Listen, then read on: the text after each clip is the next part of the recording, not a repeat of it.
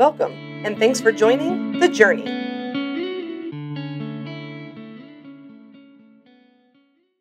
Hi, my name is Leah, and I'm a worship pastor in Ohio and the creator and host of the Journey podcast and website. I'm on a journey to yes as I follow the Lord's leading in this season of my life, and I hope to inspire others to step out of the boat like Peter and walk on water, never looking to the left or right and getting distracted, but rather fixing your eyes on Jesus, the author and finisher of your faith. My hope is that you find Jesus in your journey as you hear about my journey and the journey of those in the Bible who joined Jesus along the way. I pray that you allow him to meet you where you are and trust him as he takes you where he wants you to go. Enjoy the journey. Welcome to episode 27 of The Journey. Today's episode is a Bible journey, and I haven't done a Bible journey episode since I would say even Easter or just before Easter. And so I'm really excited about who I'm talking about today. Um, I, I, I haven't done one of these in a while, and so I I am ready to dive right in. Uh, this this particular person that I'm talking about has been part of my daily Bible reading for a few days. Um, I do I'm doing the chronological uh, reading the Bible through in a year, and so this is where I am right now. So it makes a little bit of sense as to why this story is resonating so much with me currently. But I um I wanted to take a quick break from what I had planned to do and share about this particular journey because I think that it is applicable to everybody. Well, today's episode is all about Daniel, and if you're familiar with the Bible at all, you most likely know of two famous, if you will say famous, uh, stories from the book of Daniel. Uh, you've got Shadrach, Meshach, and Abednego in the fiery furnace, and then you have Daniel in the lion's den. And so I'm focusing on the majority of the story of Daniel in the lion's den, and I will most likely circle back around at some point to the fiery furnace because I absolutely love that one as well. Um, maybe maybe I'll share enough of it in this one that I won't. But anyways, could possibly come back to that. So I feel like um, I've talked about doing that story, uh, the Shadrach, Meshach, and Abednego, several other times. So maybe I'll get to it eventually. But for today, I just want to stick with Daniel and the lion's den. So, this Bible journey takes place in Daniel chapter 6. But before diving straight into that content, I, I do like to give a little bit of a brief overview, especially for people who maybe aren't unfamiliar with the Bible or maybe haven't really read some of the Old Testament stories in a long time. So, Daniel uh, is an important figure in the Bible. I mean, obviously, there's an entire book called Daniel. So, um, Daniel and the three Hebrew boys, like I mentioned before, Shadrach, Meshach, and Abednego, were all selected to be the king's officials uh, to be trained for his service. So in Daniel chapter 1, verses 3 and 4, it actually says this It says, Then the king ordered Ashpenaz, his chief of staff, to bring to the palace some of the young men of Judah's royal family and other noble families who had been brought to Babylon as captives. Select only strong, healthy, and good looking young men, he said, Make sure they were well versed in every branch of learning, are gifted with knowledge and good judgment, and are suited to serve in the royal palace. Train these young men in the language and the literature of Babylon. So I'm going to, of course, insert myself here in just a second because I have to go back, and especially after I just spent the last two episodes on identity. But the verse says, select only strong, healthy, and good looking young men. So, okay, if I'm not selected, I'm going, okay, I'm strong and I'm healthy. I must not have checked off that good looking portion. I mean, for goodness sakes, how do we determine back then who who is going to qualify as good looking, right? I just am curious if there's like this little checklist saying, "Oh yeah, he's strong, he's healthy. Oh, he's not good looking. He's out. He's not, he's not allowed in because he has to be he has to be good looking." So, yeah, I don't know. That was just a little uh little comedic relief if you will from an Old Testament passage of scripture that could potentially seem a bit dry, but I that that jumped out at me, and maybe it's because I just, like I said, came off of my identity uh, episodes talking about people who've said things critically speaking over your life, and so I don't know. Maybe I just put myself in the position of a strong, healthy, not so good looking one that would have been overlooked. But anyways, that has nothing to do with today. Goodness sakes, let's get let's get back on track. All right, so the biggest takeaway I think, from Daniel chapters 1 through 5 is that Daniel always placed God first. Everything he did was a result of his relationship with God. He earned trust and respect from those above him, and then in return was placed into the to highest positions of leadership. Um, it, it says in one of the the verses, Daniel was clothed in purple, a gold chain was placed around his neck. He was proclaimed the third highest ruler in the kingdom. And then several verses later, after Belshazzar dies, which again and Darius, King Darius takes over. Go back and read chapters 1 through 5 if you're like, who are these people? Why are you just glossing over them?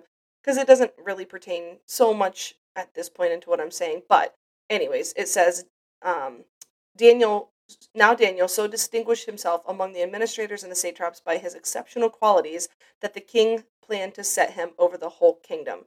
So we have um, under Belshazzar's reign, he was given purple and gold chains, and he was placed third highest. And then Belshazzar dies, and Darius takes over, and now Darius is like, "I'm going to place you over this entire kingdom."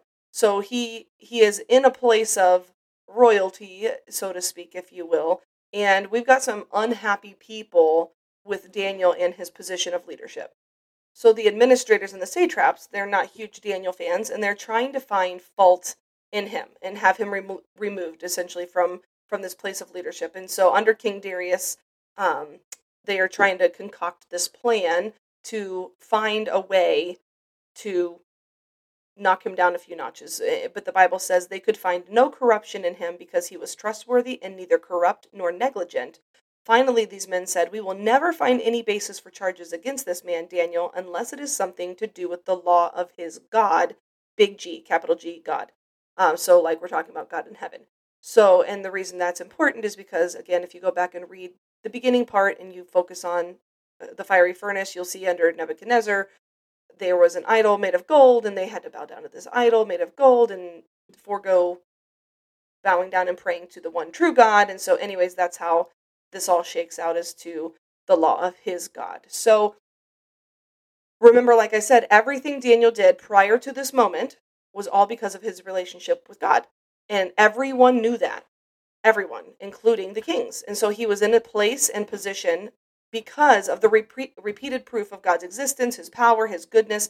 And so, for this reason, the administrators and the satraps, they know the only hope of eliminating Daniel is to target his relationship with God.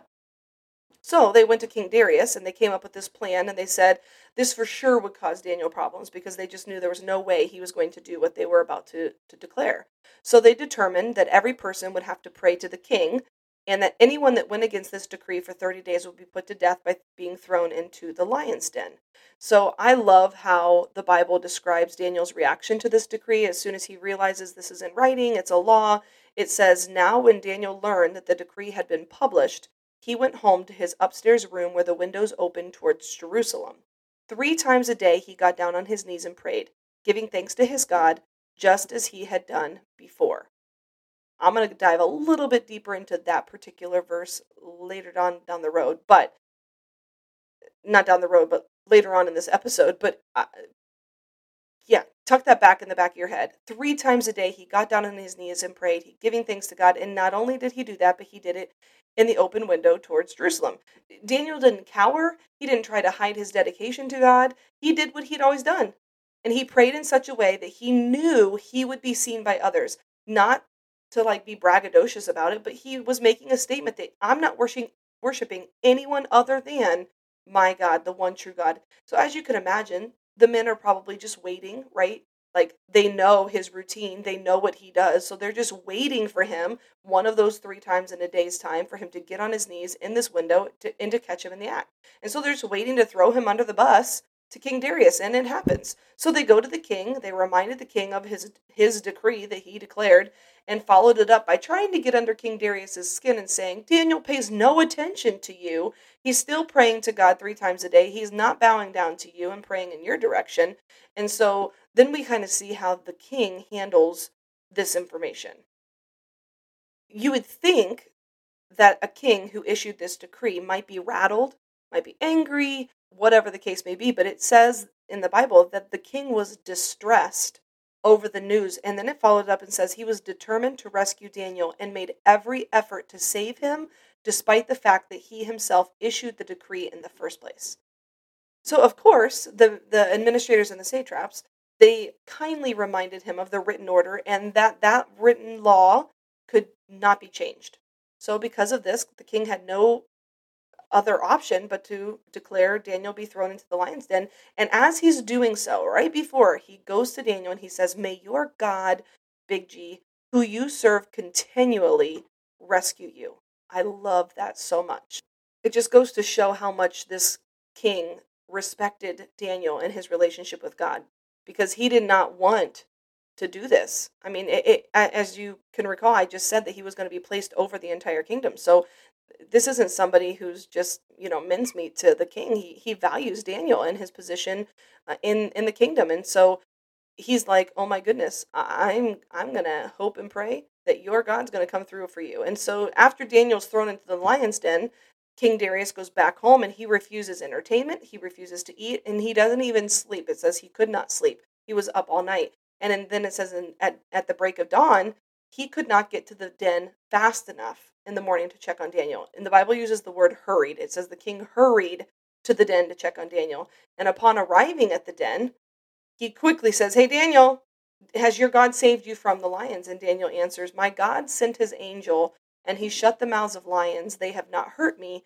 because I was found innocent in his sight, nor have I ever done anything wrong before you, O king. So then the Bible says that the king was overjoyed and then gave orders to have Daniel removed from the den. And then he decided to throw the men who falsely accused Daniel into the lion's den. And not only did he throw those men in, but he also tossed in their wives and children. And it says they were immediately killed and crushed. Their bones were crushed. So Daniel comes out and then King Darius issues a decree, and this is what he states that the kingdom and all the people in it had to fear and reverence the God of Daniel, for he is a living God and he endures forever. His kingdom will not be destroyed, his dominion will never end. He rescues and he saves. He performs signs and wonders in the heavens and on the earth. He has rescued Daniel from the power of the lions. And then it says, Daniel prospered during the reign of Darius and the reign of Cyrus the Persian. So that's the story in a nutshell of Daniel and the Lion's Den. Again, if you are curious about the backstory leading up to how he got into that place and position, start at chapter Daniel chapter one and read up through Daniel six, and that's where I've ended. But but I love how it ends there. Uh, the book of Daniel doesn't end, but this particular story does, and it says Daniel prospered. He prospered. Why? God. There is so much that we can learn from the story uh, Daniel never wavered in his faith. He never stopped believing in and praying to his God. And even in the middle of adversity, when he could have easily hidden himself away, right? He could have hidden his relationship. He didn't have to go to the window that was open towards Jerusalem where he knew that everybody was watching. And he could have gone along with the decree set for 30 days. But he never swayed from his relationship with God.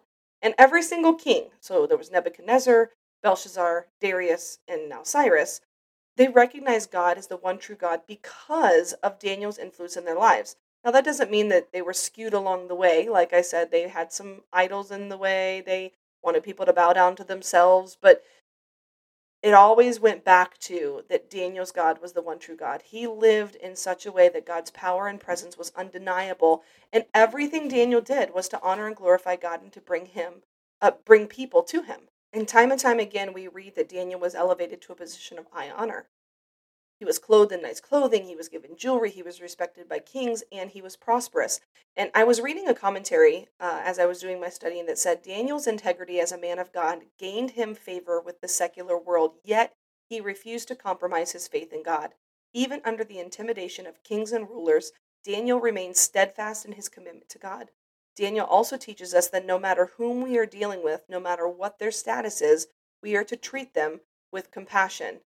You know, we didn't see him getting mad at the administrators and the satraps who set this decree. We didn't see him, you know, blowing smoke and saying, you know, how angry he was over how the it, the it wasn't fair. You know, this woe is me. How why are you going to throw me in here? He just he had integrity and character, and he he lived in such a way that everything he said and did honored and glorified God. And so it makes me look at my life and who I'm influencing. It makes me wonder if if what I say and what I do brings people closer to God and makes them want a relationship with him. It makes me curious that in the face of adversity, would I be like Daniel and be found on my knees praying 3 times daily to be sure that I set apart time to be with my heavenly Father? You know, I want to be someone who is full of integrity and character so that anyone who knows me or knows of me knows that I love God first and then people second. I've said it before, I'll say it again. If you've spent any time with me at all, you you know that I love God and I love people. I don't know how to do anything other than that. I don't know how to be someone other than that. And so when I think about Daniel, I feel like he did that and he did that well. He loved God and he loved people. And I think Daniel's a great example of someone who started off in training, essentially, as I mentioned from chapter one, he was a, um, a king's servant, and then ended up in a place of royalty, all because of the integrity and character shown in living a life pleasing and holy before the Lord. You know, Daniel never, at least it doesn't say that his motivation was to work his way up the ranks, so to speak, right? To climb that corporate ladder. But the way that he lived his life spoke volumes to the kings and to others around him. So they couldn't help but give honor where honor was due and to put him in that place. And that's one of the things that I love about this story because as Daniel received promotion here on earth, God was given glory because the kings would then ultimately recognize him and his power because of Daniel. So everything Daniel did glorified God and he got the he got the honor in the end because people around saw the impact that Daniel was making. And so I think that's something we can all take a lesson from today. I mean, no matter where we find ourselves on this corporate ladder, like I mentioned before, we're working as though we're working for God and not for man. And I think that's something that we always have to keep in the forefront of our mind. Colossians 3:23 says that. And it's something that my son and I have tattooed on our arms. The, it says AO1. We serve an audience of one. And that's what matters. And sometimes I think we lose sight of that because, well, we're human beings, right?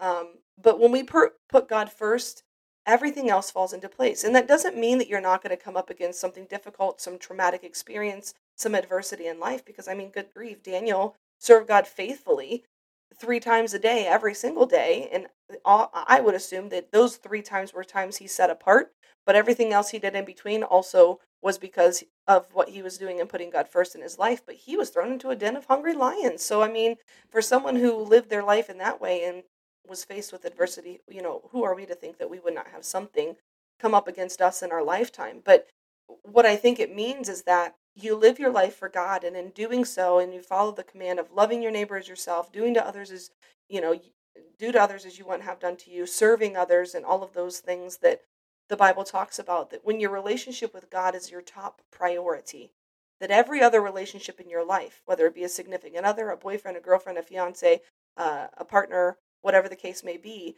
uh, husband, wife, coworker, boss, mom, dad, it doesn't matter. Any person in your life, literally, any relationship that you are in, whatever that is, when you put God first, every other relationship begins to fall into place. And I'm going to tell you, it's nearly impossible to have an out of whack relationship with God and expect every earthly relationship to be perfect. I'm going to say that one more time. You cannot, cannot have an out of whack relationship with God, your vertical relationship, up and down, you and God, cannot be out of whack. And then you expect every horizontal, you and the people around you here on earth, relationship to be copacetic and cool. It's not going to happen. At some point, you're going to hit a serious roadblock. And most likely, it's because you are not in a right relationship with God. And when that one gets figured out, everything else falls into place. Okay. We are human beings. We are not perfect. Perfection is an impossibility in its own right. However, acknowledging that we aren't perfect and accepting the fact that we are works in progress is what matters. So we constantly ask God, God, will you mold and make us into the people you want us to be? Will you help us to be in a place like Daniel to impact others around us that what we say and do draws people to you? You know, we don't need to be the limelight. We don't need to have that spotlight shining bright on us, but what we say and do gives it all back to God so that he in turn receives the glory. And that's not like this false humility, like, oh, it's not me, it's God. But isn't that what we're supposed to do? We're supposed to be salt and light, right? Everything we say, do, think, whatever should be turning the light back to Him because we want other people to be in relationship with Him. Isn't that what building the kingdom's all about, right? So, anyways, before I end, I do want to quickly comment on Daniel and how he felt moments before getting shoved into the to the den of lions and this rock being rolled into place and um, to prevent him from escaping.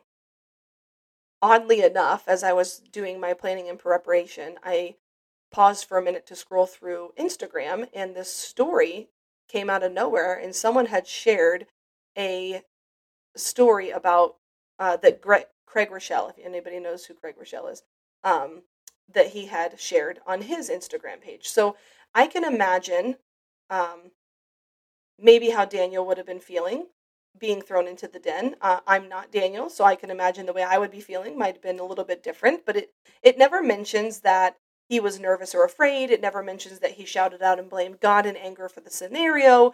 It, it doesn't say, you know, you know, I can picture some people like, God, why, why is this happening to me every day? I bow down to you and I, I pray to you three times a day. Why, why is this happening? Right? I'm, I'm sure maybe we've even felt that woe is me at some point in our lives. Like, I do everything for you. Why in the world would this be happening in my life? But it doesn't say anything at all about his response. And so then it makes me believe that his faith was so strong he knew God would protect him. And so, like I mentioned, I was scrolling on Instagram, someone's story caught my eye, and it was something that Craig Groeschel had recently posted. And it says, it, this is what it said. In the Old Testament, Daniel stood strong and trusted God when he was thrown into a den of hungry lions. To me, it's interesting to think about why Daniel was so confident in God's protection. When did he learn to trust God? The answer he didn't learn to trust in the lion's den. Daniel learned in his prayer closet. His faith wasn't built in the battle, his faith was built on his knees. He had consistently sought after the heart of God three times a day, day after day, week after week, month after month. He consistently worshiped and sought God. So it leaves me to question why we lack faith as a people today. And Craig Groeschel goes on to say the answer we are inconsistent in our relationship with God. Daniel prayed consistently. We pray occasionally. Now I'm going to insert myself here. We pray when it's convenient. We pray as we're falling asleep. We pray when something good happens. Or maybe we pray out of desperation, but we forget all the other times to acknowledge when something good does happen. And that's the significant difference. What are we consistently doing? what consistently gets our attention and takes our time. Daniel was consistent in his communication with God.